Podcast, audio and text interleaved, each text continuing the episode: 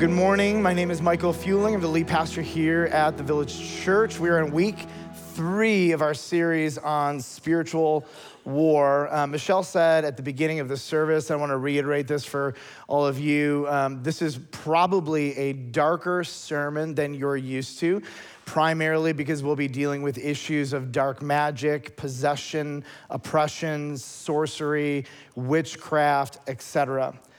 Um, I have been fairly confident that leading up to this message, there's a, a just a small surprise we have for you at the end of the um, sermon, but um, that the evil one does not want you to hear anything that we're saying.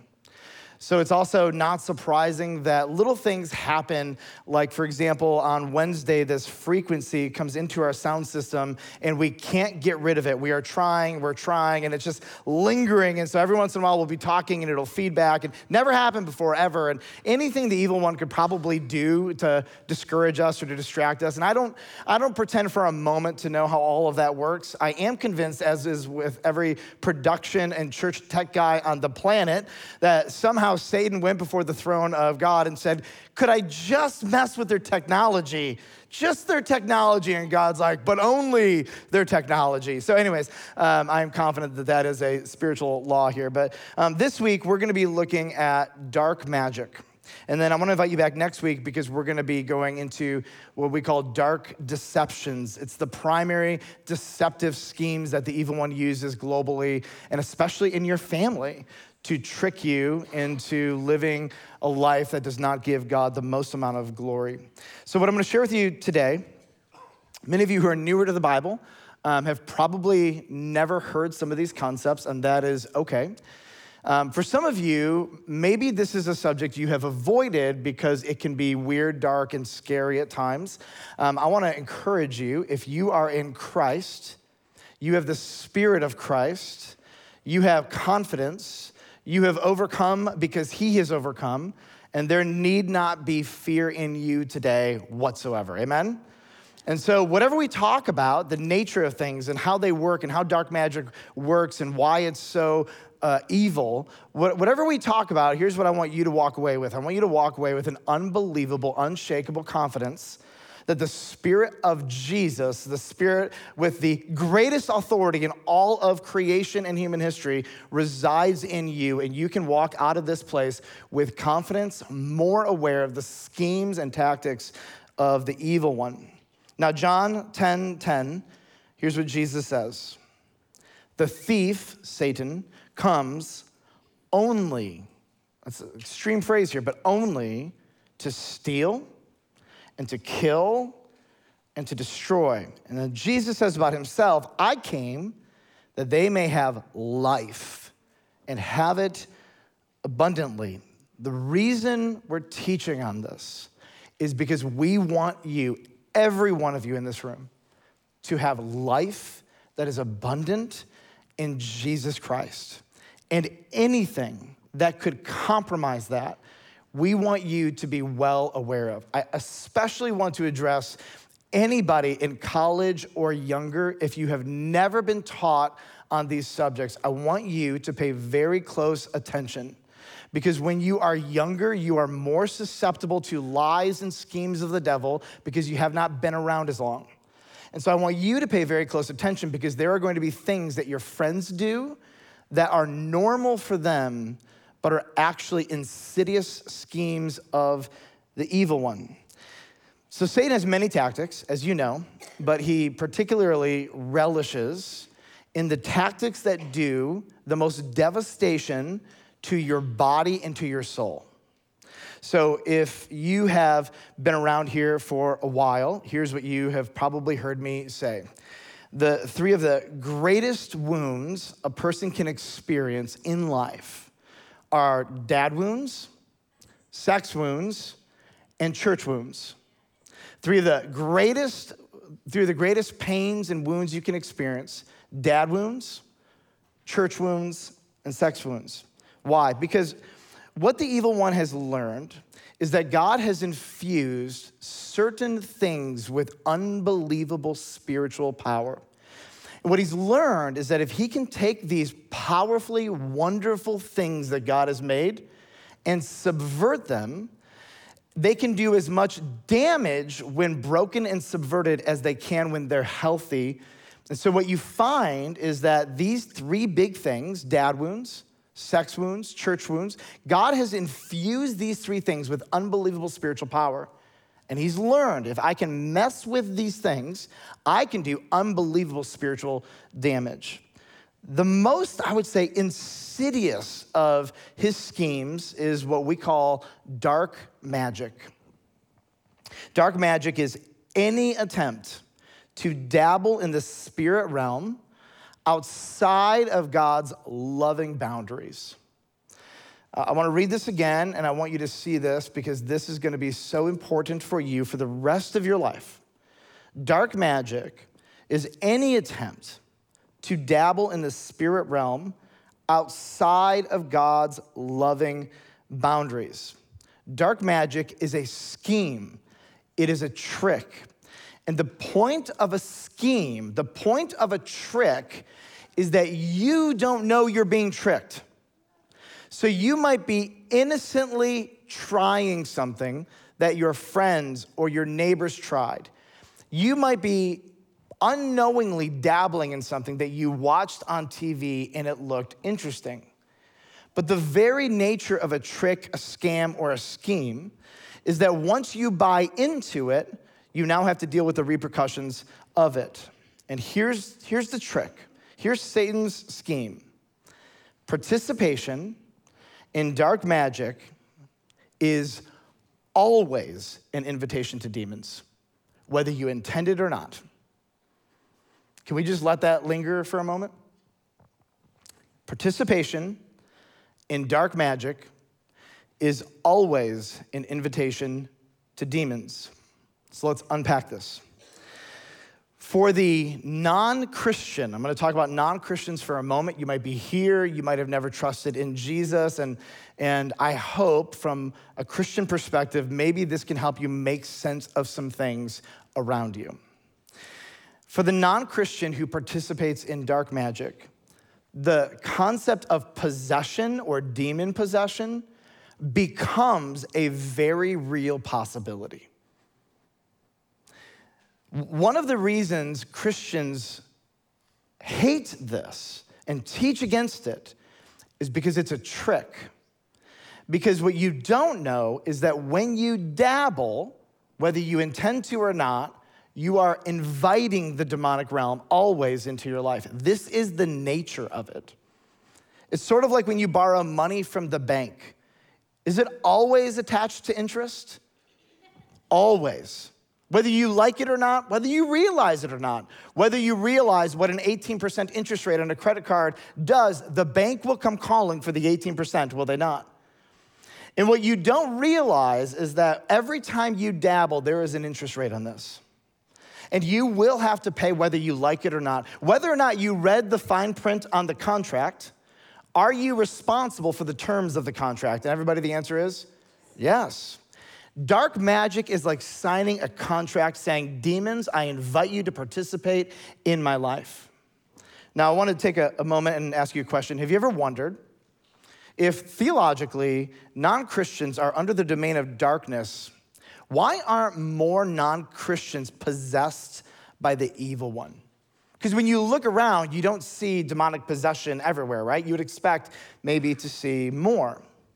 And there seems to be a spiritual law that prevents a demon from possessing a person, Christian or non-Christian, that there are certain things that need to actually happen for this reality to take place. And one of the best articulations of this um, actually came from the Roman Catholic chief demonologist. Um, very interesting research that they've done over millennia. Um, I am not Roman Catholic, as you know, but I have found their insight into this to be profoundly helpful. And in, here's what they say. Demons are not permitted to possess anyone unless they are granted authority to do it. Now, here's what we find. We find in Scripture, this is consistent. We find in experience, this is consistent, that a demon is not allowed to possess somebody unless authority is granted. Now, this is a theme in the first two series that we, or sermons that we preached here, and I want to put up the uh, principle here. Why is this? Because authority is the currency of the spiritual realm. Authority is the currency of the spiritual realm. A demon or an angel cannot do anything without it, and the same applies to you, which is why when you're in Jesus Christ, you are given ultimate authority over the demonic realm in his name. But authority is the currency of the demonic realm. It's the currency of the angelic realm. It is the most valuable resource that you have. And somehow in the spirit war, when an angel and a demon uh, fight against each other, it's not a battle, it seems, of swords and spiritual blood. It seems to be battles of authority. And that in the demonic and angelic org charts, there is an authorized system that the lower demons must submit to the higher demons and the lower angels must submit to the higher angels. Now, there are three ways, and I want to just be very crystal clear. There are three ways that you can grant authority to a demon in your life. Now, I'm going to process these through the lens of a non-Christian, and then we're going to talk about what these three things mean for a believer. Number one, first, you make a willful decision to invite a spirit into you. This is conscious. You know what you're doing. You may not know, by the way, that the spirit is a demon. You may just think it's the ghost of an ancestor. You might think it's just a, a I don't know, a good spirit hovering around. Will a good spirit ever want to inhabit you? The answer is never. They will never do that. In fact, there's a group of demons, apparently, in the Old Testament um, that they attempted to inhabit humans against their authority, and God was so angry, he sent them to hell early. Jude and Peter talk about that. Now, you're going to know if you do this. Like, if you're sitting here and you're like, did I invite a demon into my... Like, you will know if you do this one, okay? So if you don't think you did, you didn't. That's about as simple as it goes. But here's number two. And this is where um, this may stretch your thinking just a little bit. Three ways to grant authority to a demon. Number two, someone with authority over you invites a spirit into you. What is the currency of the demonic and angelic realm? Authority. Who has authority over a child spiritually? Mom, dad. Go back into the Bible with me for a minute. Um, You remember there are a couple children who are possessed by demons? And you're wondering, how is this possible? Well, particularly in first century Rome, what would be very common is that as a mom or a dad, you would dabble in pagan religions, and they would often not blood sacrifice, but offer a sacrifice of their child in different ways. Um, some kids, as soon as they're born, their lives are devoted to demonic activity. Now, the parents don't know probably that they're demons. They have a pagan worldview in Rome in the first century. This is the scheme. This is the trick. They're masquerading as an angel of light when in fact they're not. They are only existing to steal, kill, and destroy. And so it seems that parents or those with authority over a child actually do have the ability to negatively, spiritually, demonically impact their children. Here's the third way that you can grant authority to a demon. You engage in forbidden practices that act as a gateway. Do you need to know it's a gateway in order for you to be impacted by it? No, you don't. Let me define a gateway for you. A gateway is a behavior, whether you realize it or not, that gives the demonic realm freedom to oppress you physically, spiritually, emotionally, or mentally. We're gonna talk about multiple gateways here in a moment, but let me talk about what this means for the Christian. As a Christian, you have the Spirit of Christ that dwells in you. Do you have the authority or ability to invite a spirit into you to possess you? Everybody on the count of three, the answer is no. One, two, three, no, not at all. That's number one. Now, if you are a believer in Jesus Christ, especially if you are a child, do you have the Spirit of Christ in you? Of course you do. And can your parents or your authority, spiritual authority, transfer or do something that would actually make a demon possess you? The answer is No, which is why we love to see kids come to faith in Jesus Christ and get baptized, because we love to see the authority that Jesus gives them, and there's this beautiful protection. In fact, let me just take a moment. I want to read to you, I think, one of the most interesting passages of Scripture, and it's in the book of Matthew, uh, book of Matthew chapter eighteen, verse ten. Listen to Jesus process this. Jesus says, "See that you do not despise one of these little ones." And what are little ones? Kids. Listen to this. "For I tell you that in heaven, their angels always see the face of my Father who is in heaven." That God just somehow understands the weakness and the vulnerability of a child. And I don't know how this works. This is actually where the notion of guardian angels even emerged from. This seems to be an emphasis on children, and it does not say that every single kid has one. What it says is those kids who have trusted in Jesus, that there are angels, ministers of God, designated for their protection. And I love this. They have twenty-four seven access to the Father, so they can inform the Father of anything nefarious happening on the ground for a beloved child of God who's placed their faith in Jesus. Isn't that cool? I mean, I love this. And I'm, I've always been like, how have my children not died yet? And I am just convinced that there's some kind of angelic protection over them. But Christian, here's what I want to I want to I want to go deeper with you. You are very susceptible to gateways that foster real and measurable oppression. So let me take a moment and define oppression for you, because it is not uncommon that a follower of Jesus experiences spiritual war in a way where they are not possessed, but they are constantly bombarded in different ways. So here's oppression. It's demonic influence over one's mind, emotions, body, or soul.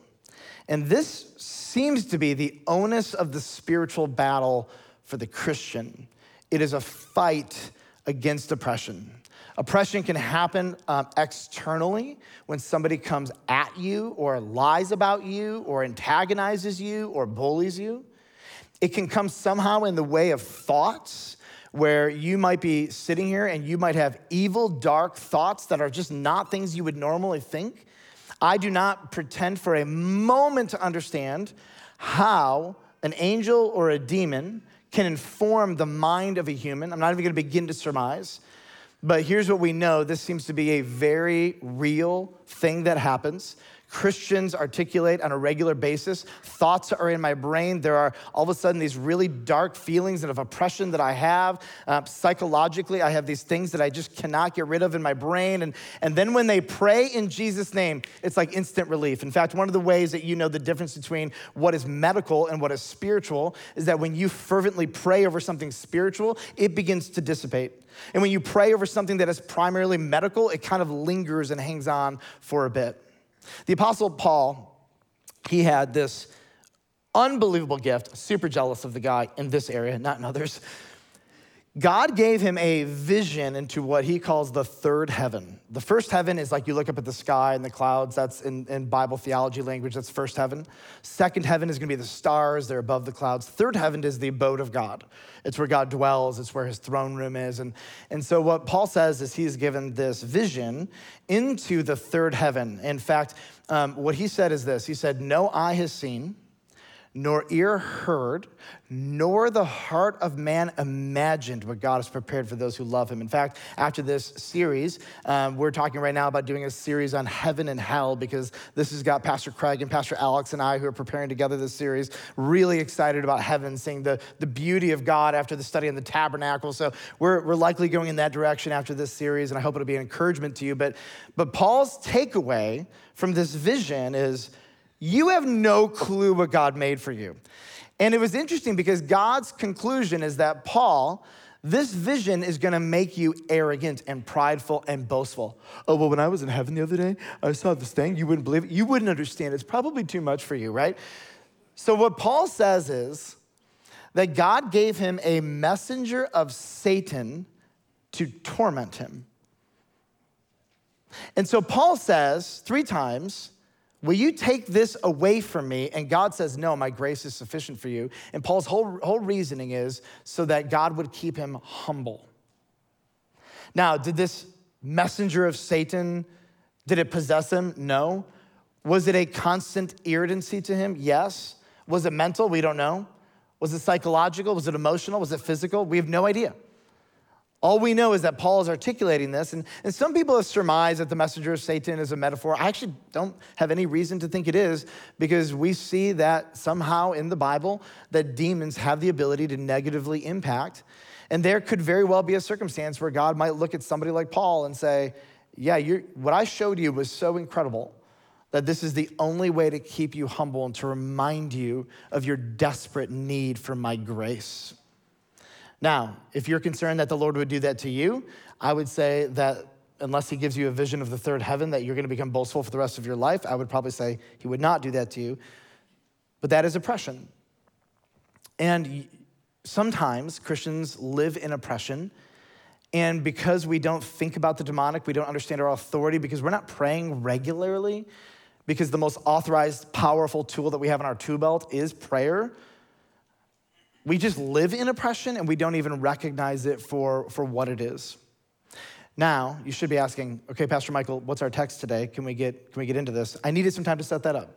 Deuteronomy chapter eighteen, verse nine. Open up your Bibles with me there. Before the land of Israel was called Israel, it was called the land of Canaan. And four hundred years before Israel would go into the land of Canaan to take it over, God gave a promise to Abraham. And here's the promise. It's in Genesis chapter fifteen, verse thirteen and verse sixteen. Here's what God says. Abram, know for certain that your offspring will be sojourners in a land that is not theirs, that's Egypt, and will be servants there, Egypt, and they will be afflicted four hundred years. Verse sixteen, he says, but they shall come back here in the fourth generation, and I want you to hear this phrase, for the iniquity of the Amorites is not yet complete. That might be a weird phrase to you, but it's very important. In other words, Abraham, I have a land for you. And the land right now, it's called, the, it's called Canaan. And there's a whole bunch of tribes in the land of Canaan. And don't get me wrong, these tribes are really evil. But if we're being honest, they're not evil enough for me to kick them out yet. But in four hundred years, because I'm omniscient and I know the future, the past, the present, in four hundred years, their debauchery and evil is gonna get so vile that I will actually be required by my own justice and righteousness to eradicate them from the face of the earth, every single one of them. In fact, Satan is gonna have such a field day with these tribes that it will be the most evil, dark place the world has probably seen since the flood.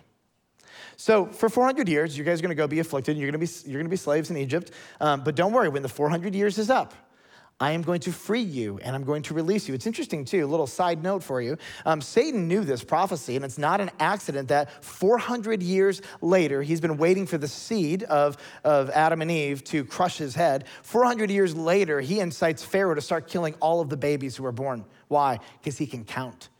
Because he's smart. He's trying to kill the seed before the seed can kill him.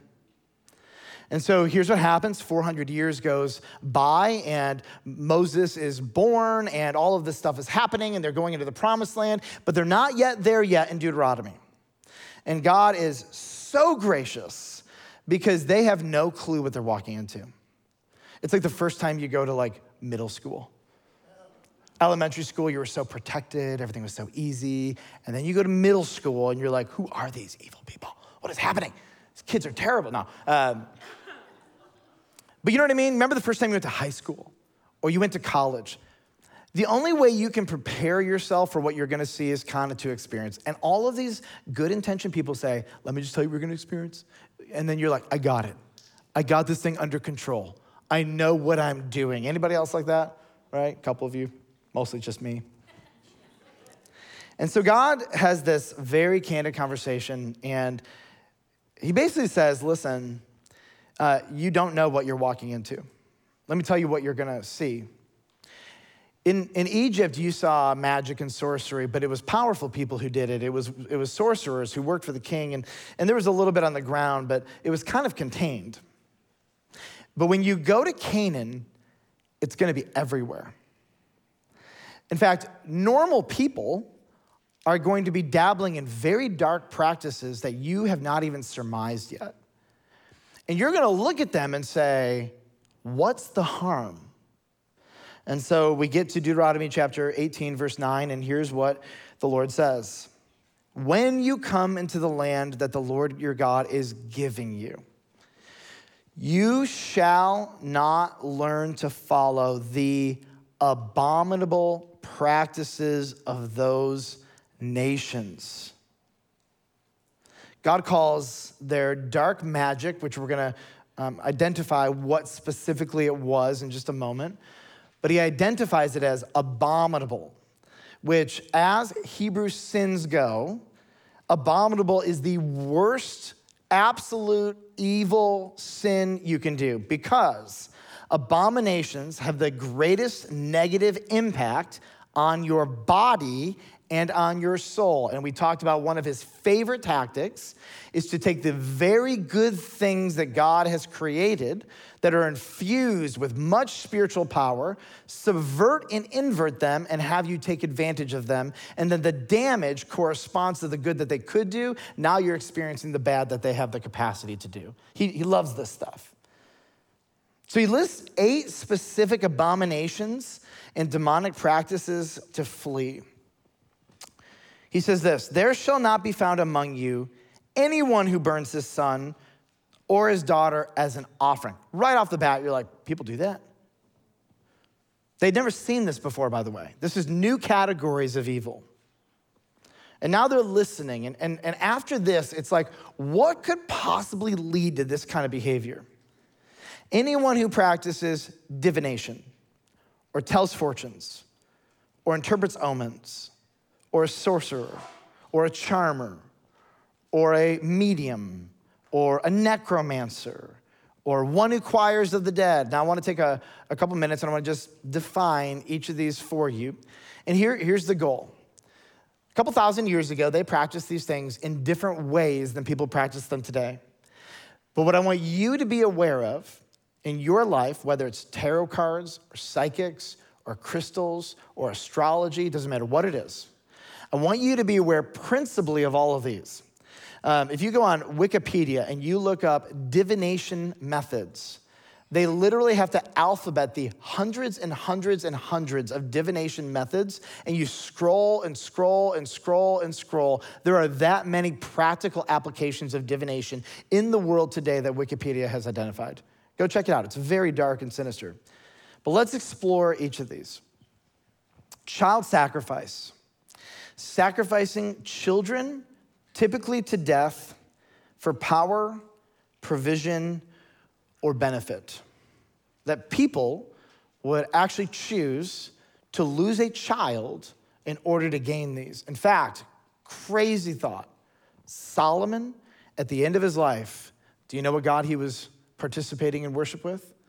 Moloch, which is the god who sacrifices children on a burnt altar, and everybody would sit back and watch. And their hope is that they would get power, provision, or benefit. Number two, divination. This is a big word, but basically is seeking secret knowledge from dark spirits. You'll find a lot of these categories have overlap, um, but each of the words are really important just to know in and of themselves. This is the most base meaning. Seeking secret knowledge from dark spirits. Number three, fortune telling. This is using spirits to predict and control the future. So you may have different means of accessing the spirits. You might go to a psychic or a tarot card reader, et cetera. There might be smoke and crystals and different things, but the end of the day, the goal of fortune telling is you're using the spirit realm to predict and then optimally to control the future. Number four is interpreting omens. And this is telling the future by signs. And it's this belief that there are spirits and demons that are constantly working through the physical realm to give you clues. An omen is like this bad thing that might be happening, and maybe an owl shows up on your tree and you're like, oh no, it's an omen. The demons are telling me that bad things are gonna happen to me this week. And so you might go to a diviner, a sorcerer, a psychic to say, there was an omen. Ask the spirits what the omen means. And so they will tell you, oh, and they'll make up something and try to make you give them your, their money, your money. Sorcery.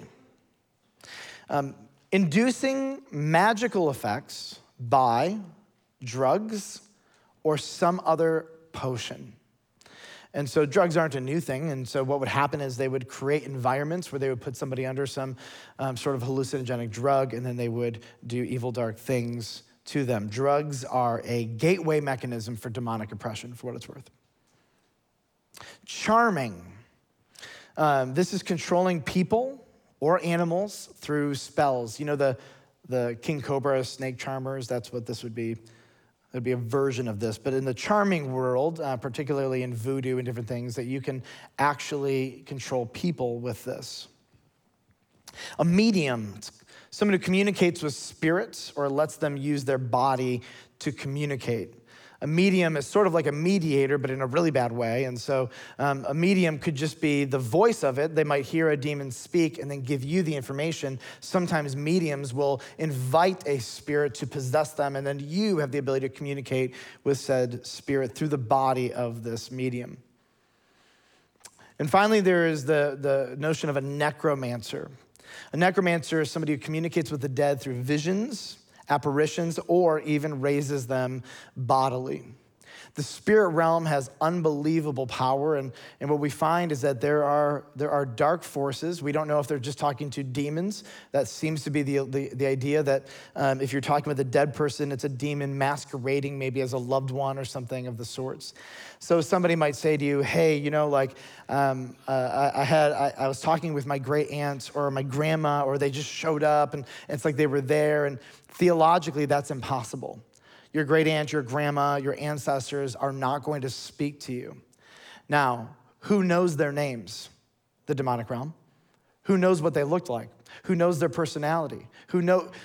There is an observational capacity and ability of the demonic realm. And so if someone is per- particularly susceptible to this, um, you might be participating in necromancy and not even know it.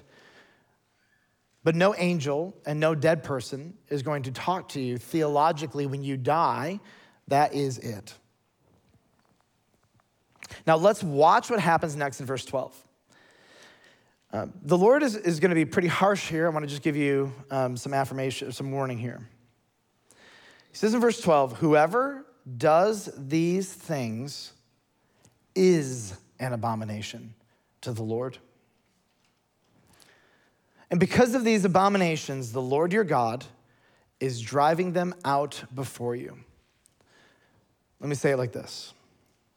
There are some sins that aren't just evil, but make you evil. The Lord goes from calling the things, the dark magic, the practices, an abomination, to saying that the people who do them are now an abomination. So before we move forward, I want to make two things clear because I can see the questions arising in your brain. Um, I'm going to say something that maybe on the surface might feel a little controversial. Trust me, it's not. All sins are not the same. Let me prove it. Would you rather have somebody murder you or steal from you? Steal, right? Well, I hope. Because they're not the same. All sins are the same in one way. The blood of Christ covers all of them equally. There is no sin that cannot be forgiven. Amen? Anybody who comes to Christ, no matter how bad the sin was, like the blood of Christ can cover it. All sins have this in common. They are only ever forgiven through the shed blood of Christ when you place your faith in Jesus. But in the, in the spirit realm, all sins are not the same. And they're not the same in that they do not have the same bodily impact, spirit impact, psychological impact, or social impact. There are some things that when you do them, aren't just bad, but they actually make you now the conduit of evil. because the person who dabbles in them almost invariably invites other people to dabble in them as well. And this is why the person who participates in them becomes an abomination. Now, if you're here and you have practiced any of these, maybe you tried it once, it freaked you out, and you're like, never again. And the idea here is that the person who becomes the abomination is not the one who like tried it. It's the one who continues to practice it. It's the one who says, I'm gonna actually make this a part of my life. And I have great news for you. Jesus Christ offers you complete restoration, forgiveness, heaven, the Spirit of God, and full access to the spirit realm in a good way through faith in Jesus Christ. And this is why the Bible says that those who come to Christ, they are transferred out of the domain of darkness into the kingdom of God's beloved Son, Jesus Christ, which is light and life. Give me that transference any day. And if you're here today and you're like, oh no, I had no idea, I have one answer for you. His name is Jesus. And if you were a Christian, maybe you unknowingly were dabbling in these things. And I have great news for you. Never do it again. The blood of Christ covers you, and we need to pray for you. And what you've done is you've invited oppression into your life, but guess what? Greater is he who is in you than he who's in the world. You have one of the greatest tools, which is the power of persistent prayer in Jesus' name. Use it. Use it. Get some counsel, get some help. Now, verse thirteen, he says this, you shall be blameless before the Lord your God, and blameless is the antonym to abomination. And the person in Scripture who is blameless, I love this, they are emotionally, mentally, spiritually free. They might be plagued by their own physical conditions, but they are free from oppression from the demonic realm. What a gift that God has given to the person who is blameless. And by blameless, he doesn't mean perfect in every way. He means you're avoiding these abominable practices. You're closing the gateway doors of, of oppression and demons into your life. You're keeping these things not just at bay, but completely away from you. What a gift for you to be blameless, because for the blameless man, woman, and student and child is life.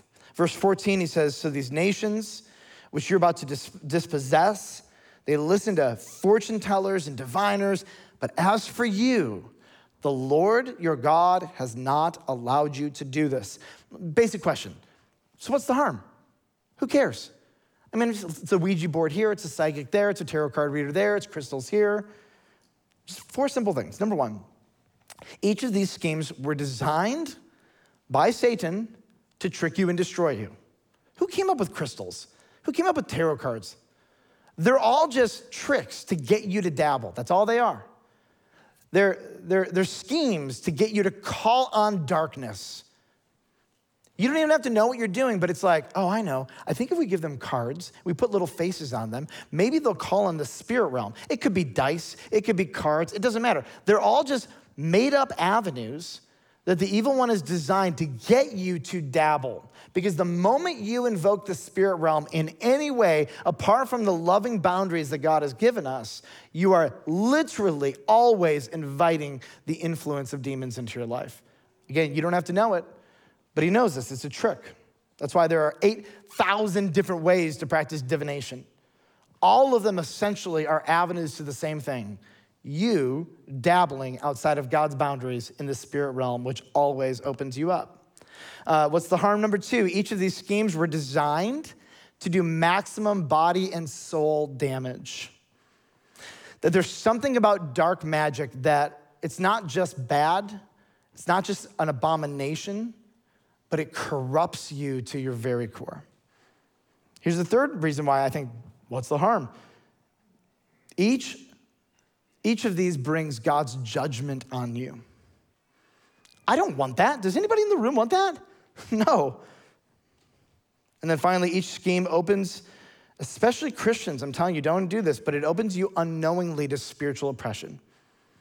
It's just not worth it. All right, I want to give you, I have five so whats, and they're all quick, um, and I hope this encourages you. Number one, repent if you have dabbled. I want to read you a, a, a passage from the book of Acts, verse, chapter nineteen, verse eighteen to twenty.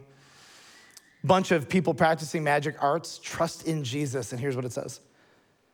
Also, many of those who were now believers came confessing and divulging their practices. A number of those who had practiced magic arts brought their books together and burned them in the sight of all. What a statement.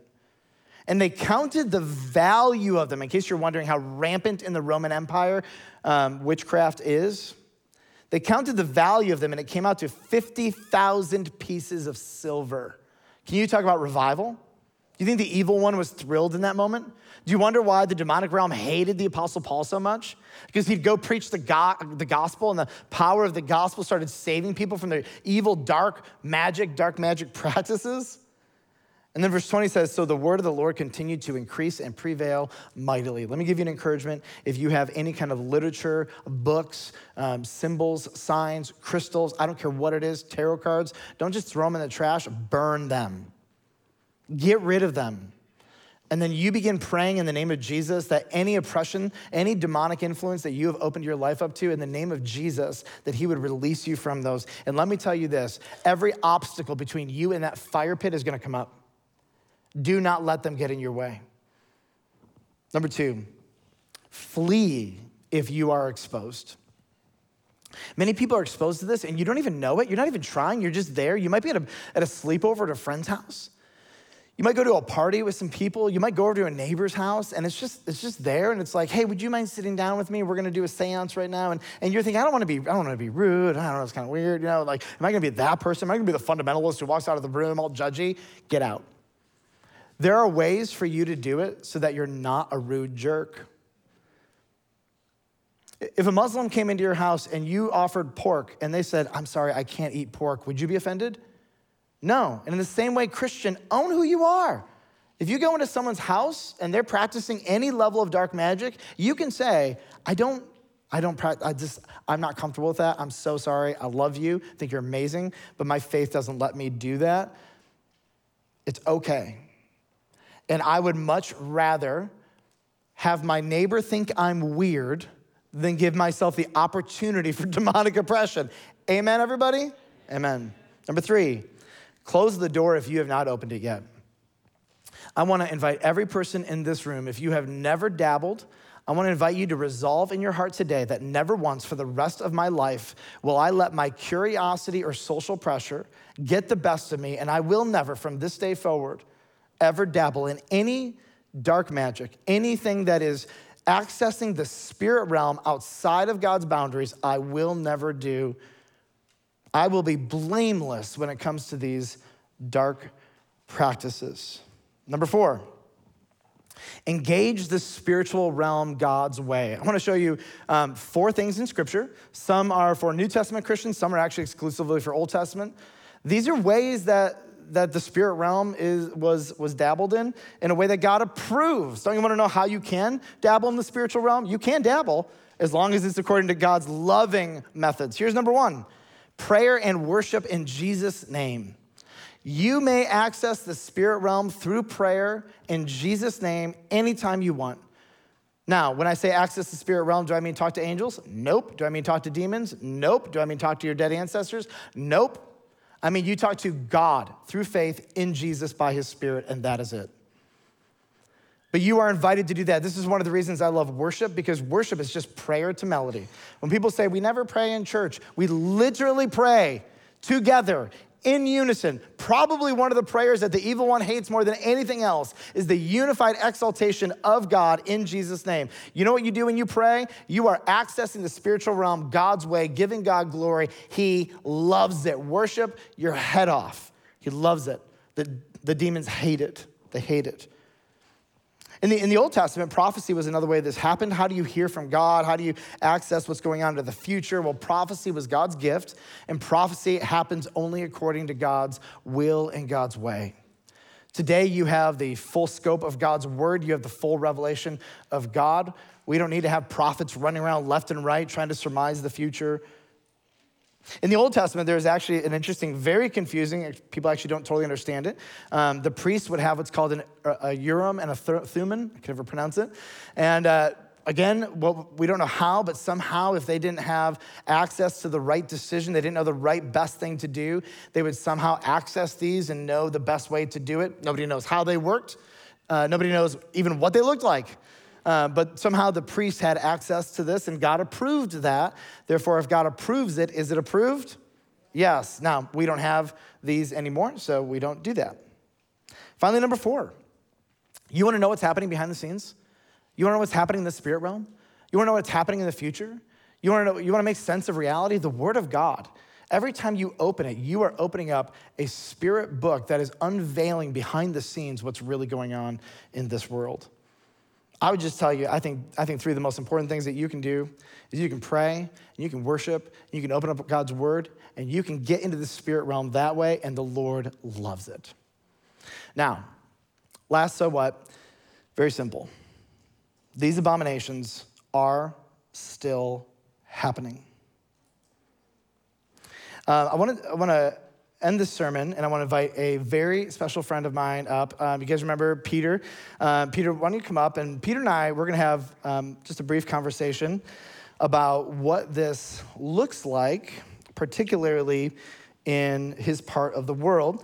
Um, as he's coming up, Peter was with us, gosh, Peter, was it like a year and a half ago um, where all the fire alarms went off? Yeah, that was amazing.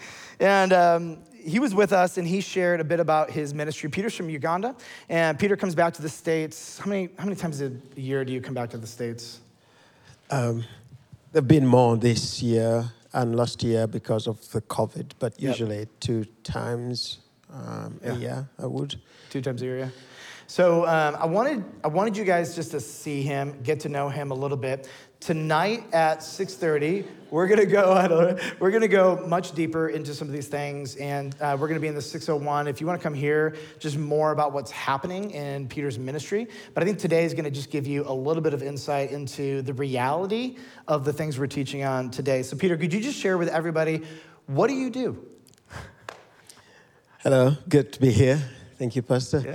Um, Peter, I am a pastor of a Rock Hill Church in Uganda, uh, in the village of Champisi, forty-five uh, um, kilometers out of Kampala. It's a church I'm, I'm honored to have been the founding pastor there, uh, and in, in the center of where witchcraft is, uh, the capital of witchcraft in the whole of Uganda. That's where we planted a church, and I pastor that.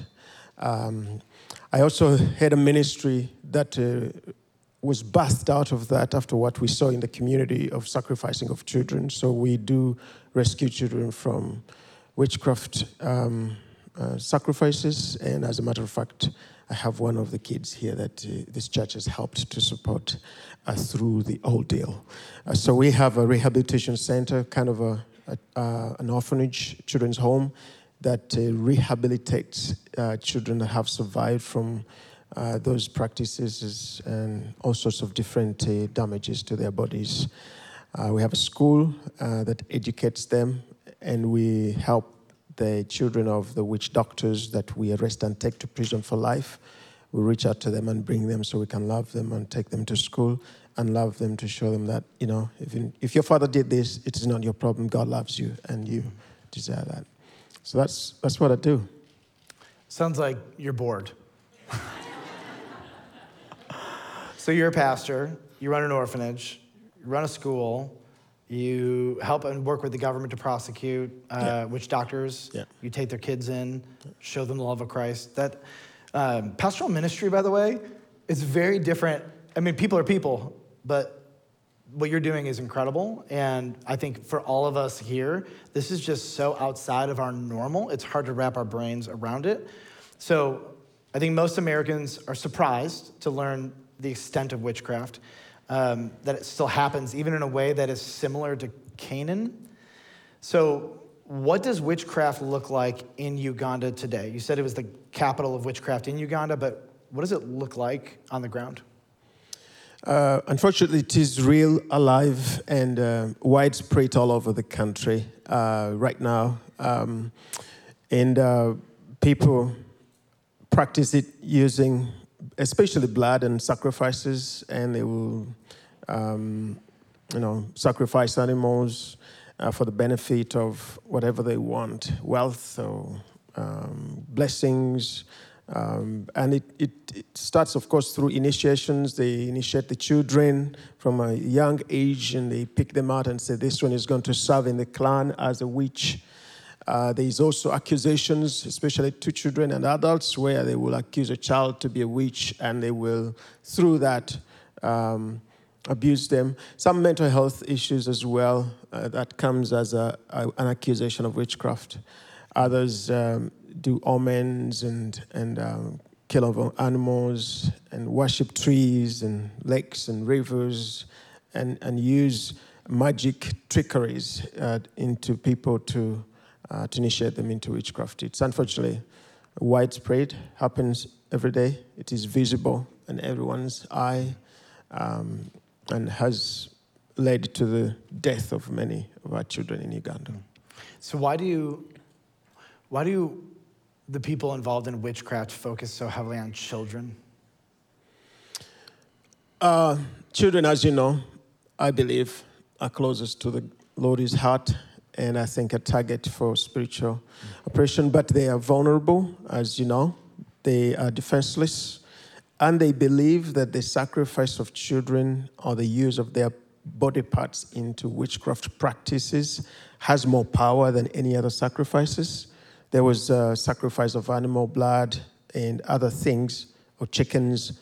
But when they sacrifice children, they believe that that gives them the sacrifice more power, and you're closer to get what you want uh, when you attack uh, the children. Mm.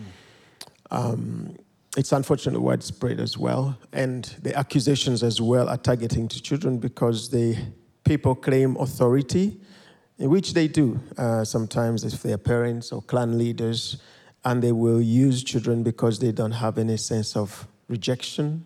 Uh, they will receive whatever they impart on them. What leads a parent to do this?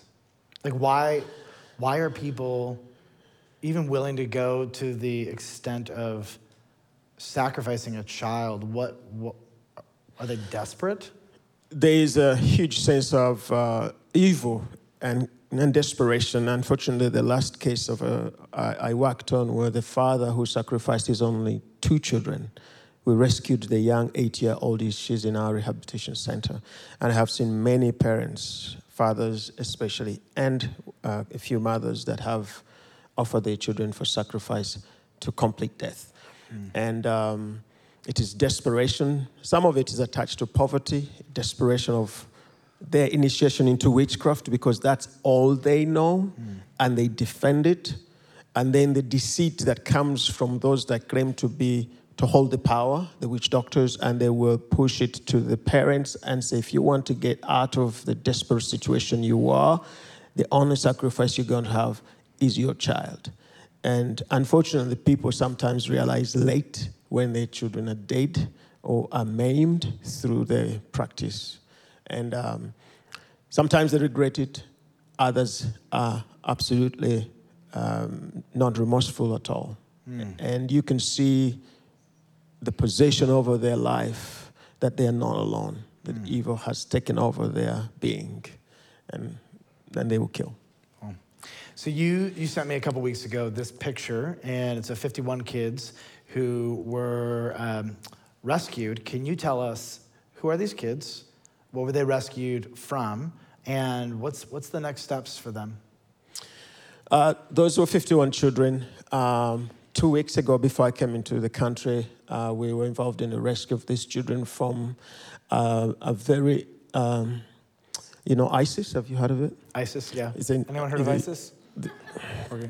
It's an ISIS-leaning uh, rebel group in Uganda that kidnaps children all over the country and radicalizes them. So they take them into underground cells, kidnapped from their different uh, places in the country. Some of them, their parents actually give them in because they subscribe to that radical sect, and they use them for to be child soldiers. The children, the girls are used as uh, child brides, and others are radicalized to be suicide bombers in the D R C, Congo, or Somalia. This is the fourth group we've had. This is fifty-one. Two years ago, we had one hundred twenty-two. And what we do them is we give them a place to stay, clothe them, feed them, uh, work with them to deprogram them and um, rehabilitate them, mm. trace their families so that we can reunite them back into their families, those that we can. Those that we can't, they stay on for, for a long time because they don't remember. Mm. And actually, most of these children are not originally Muslim. They kidnap them, they give them a new name, and they train them to be um, pretty hard-hardened. Uh, once, when they come, they're pretty difficult to deal with. These ones, because they were a little bit younger, they were still easy to do, but the older ones were pretty difficult to work with. So we have them. Um, we are feeding them, loving them, and showing them God's love. Um, yeah. Wow. So, okay, last question. Um, Uganda just made child sacrifice illegal this year? Yes. What took so long? Uh, first of all, I want to thank you. I was here last year and I was asking for petitions to the President and the Speaker of Parliament. I petitioned in two thousand fourteen the Speaker of Parliament to enact a law that prohibits and prevents human sacrifice in Uganda to the Ninth Parliament. The Ninth Parliament did all the consultations, came to our center, saw the families, but they did not do something. We petitioned again, a second petition. And this time, there was a hand of God in the in the move. Sadly, it happened when a child's head was taken to Parliament in the middle of our petition. It was a sad story, and I, and this was a, a, a daughter of a pastor. In the middle, when Parliament was uh, discussing on this law, it awakened them. And in the moments of just a few months, the petition was escalated. The Parliament passed the bill. I was actually here. I rushed back into Uganda to be present in Parliament for that. After they passed the bill, I wrote a letter to the President and said, please expedite the passing of this bill. We had an event where he was going to come. And two months ago, the President signed on that bill, and right now, human sacrifice is prohibited and preventable in Uganda.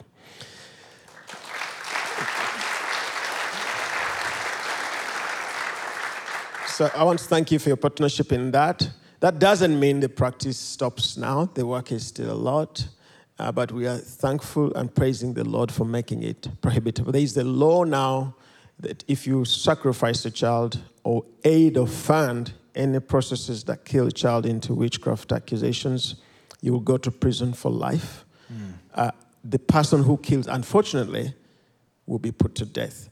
Now, the Parliament asked me my opinion on the final presentation of the bill, and I wrote to them, I said, the sanctity of life belongs to God and nobody should take it. And because we are still learning, the people that practice this should not be killed. But the opinion of all, most Ugandans, when we did consultations, they said that whoever sacrifices to a child should be killed. I had no influence in making sure that they're killed. I tried to fight the death, but the opinion of the majority of the Ugandans that we consulted over the last eight years say they should be killed, and Parliament passed that.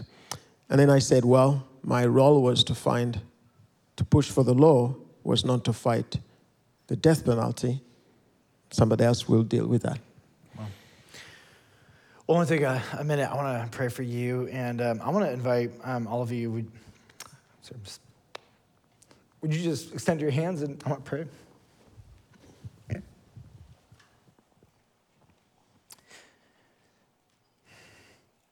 Father, I want to thank you that despite the darkness of this world, you win. The Spirit of Christ is unbelievably more powerful than anything we can imagine. And um, I want to thank you for Peter. And I know from our many conversations that there are fears for safety for him and um, for the children and for the church. And, and I pray over my brother. Would you continue to give him remarkable, miraculous spiritual protection from, this feels so foreign to us here, but from ISIS, from terrorists, from people who want to kidnap these children, especially since an orphanage is just a, a target of vulnerability. I pray, God, for their children's ministry, for their school, Lord, that there would be a foiling of every plot and scheme of the evil one, God, I, I pray that as the gospel is proclaimed to all of these children, that Peter would continue to be able to see in the men and women who work there unbelievable transformation. God, I pray that you would continue to give him wisdom, but courage and your will clearly with each and every step.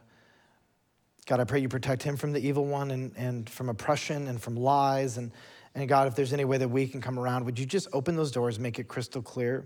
Thank you for my brother. Thank you for what you're doing. Thank you for salvation from all of this that comes through faith. And I pray for these witch doctors, even right now, God, that there would be revival as they meet Jesus from one to the next, whether it's in prison, on death row, or out in, out in, the, out in the open, God, that they would meet Jesus and you would be, begin to bring revival even amongst the darkest of the dark in Uganda. Lord, we love you.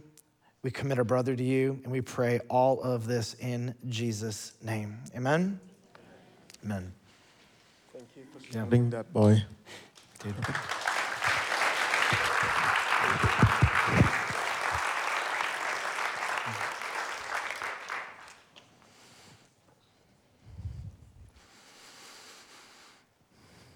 I think this is the perfect moment to celebrate and remember what Jesus has done for us and what he has freed us from. If there is no inclination, Christian, in you to dabble into dark practices, it is because the Spirit of Christ has freed you through the blood of Christ. And as we partake of communion today, I just hope you are able to savor the incredible gift that God has given you, victory over Satan, freedom from these dark practices, the Holy Spirit who leads and guides and convicts and trains and transforms you. Through the blood of Christ and the resurrection, we have been given everything to be freed from these. And so here's what we'll do. If you're um, visiting with us, might be your first time. Uh, if you've trusted in Christ, I want to invite you to join us. If you have never trusted in Jesus, I want to invite you today to personally trust in Christ and to be transferred from the domain of darkness into the kingdom of God's beloved Son, Jesus. If that's a decision you want to make today, I want to invite you in a moment. We're going to partake of communion. Partake with us and let this be your declaration of belief that Jesus Christ is your God.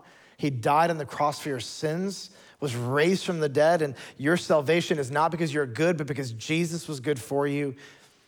If you're here and you're just not ready to trust in Christ, don't partake with us, because the partaking is this public declaration of personal belief in Jesus.